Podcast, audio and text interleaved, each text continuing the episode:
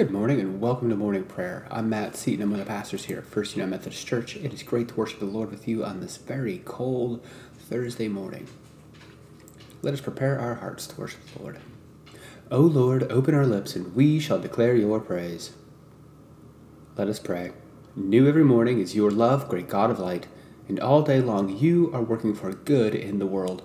Stir up in us desire to serve you, to live peacefully with our neighbors and to devote each day to your Son, our Savior, Jesus Christ, Lord. Our psalm for this morning is Psalm 85, reading verses 1 through 2 and 8 through 13. Lord, you were favorable to your land. You restored the fortunes of Jacob. You forgave the iniquity of your people. You pardoned all their sin. Let me hear that God the Lord will speak, for he will speak peace to his people, to his faithful to those who turn to him in their hearts. Surely his salvation is at hand for those who fear him, that his glory may dwell in our land. Steadfast love and faithfulness will meet, righteousness and kiss, peace will kiss each other, faithfulness will spring up from the ground, and righteousness will look down from the sky.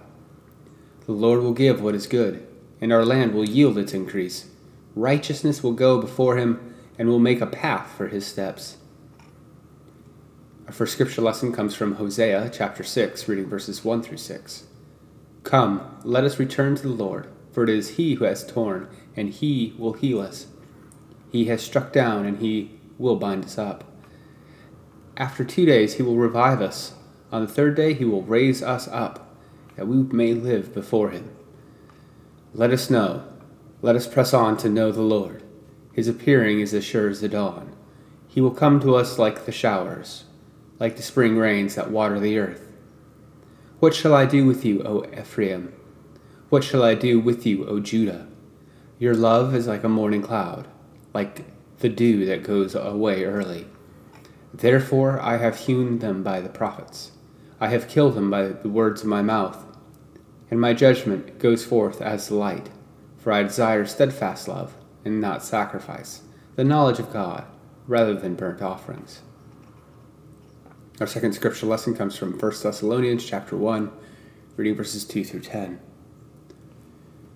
We always give thanks to God for all of you and mention you in our prayers constantly, remembering before our God and Father your work of faith and labor of love and steadfastness of hope in our Lord Jesus Christ.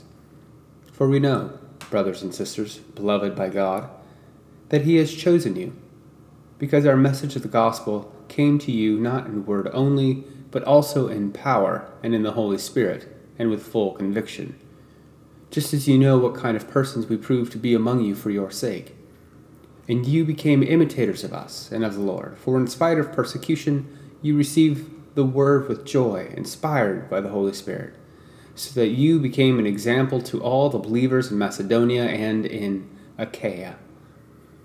The word of the Lord has sounded forth from you, not only in Macedonia and Achaia, but in every place your faith in God has become known, so that we have no need to speak about it.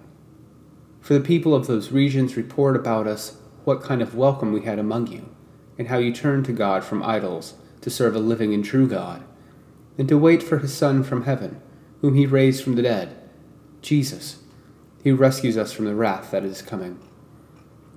Friends, this is the word of God for the people of God. Thanks be to God. Let us take a few moments of silence to reflect upon God's word for us today.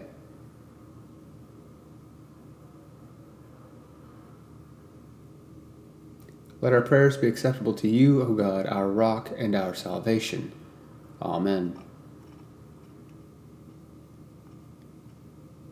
Let us now turn our hearts in prayer to God this day. We continue to pray for all those who are uh, working uh, diligently um, to help people during this pandemic. Um, we continue to pray for the church, um, as for churches across uh, throughout the world uh, who are doing their best to uh, lead people into the worship of God, especially during this Advent season. Let us pray. Father, we pray for your holy Catholic Church that we all may be one, Grant that every member of the church may truly and humbly serve you, that your name may be glorified by all people. We pray for all bishops, priests, and deacons, that they may be faithful ministers of your word and sacraments. We pray for all who govern and hold authority in the nations of the world, that there may be justice and peace on the earth. Give us grace to do your will in all that we undertake, that our works may find favor in your sight. Have compassion on those who suffer from any grief or trouble, that they may be delivered from their distress. Give to the departed eternal rest. Let light perpetual shine upon them. We praise you for your saints who have entered into joy. May we also come to share in your heavenly kingdom. And so we now pray for our own needs and those of others, which we name aloud at this time or within our hearts.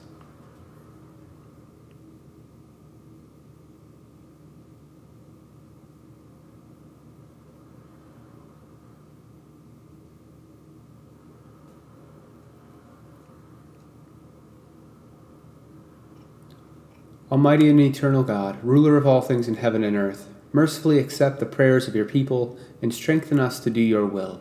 Through Jesus Christ our Lord. Amen. Let us now pray the prayer our Lord taught us to pray, saying, Our Father, who art in heaven, hallowed be thy name. Thy kingdom come, thy will be done, on earth as it is in heaven. Give us this day our daily bread, and forgive us our trespasses, as we forgive those who trespass against us and lead us not into temptation, but deliver us from evil. For thine is the kingdom, and the power, and the glory forever. Amen.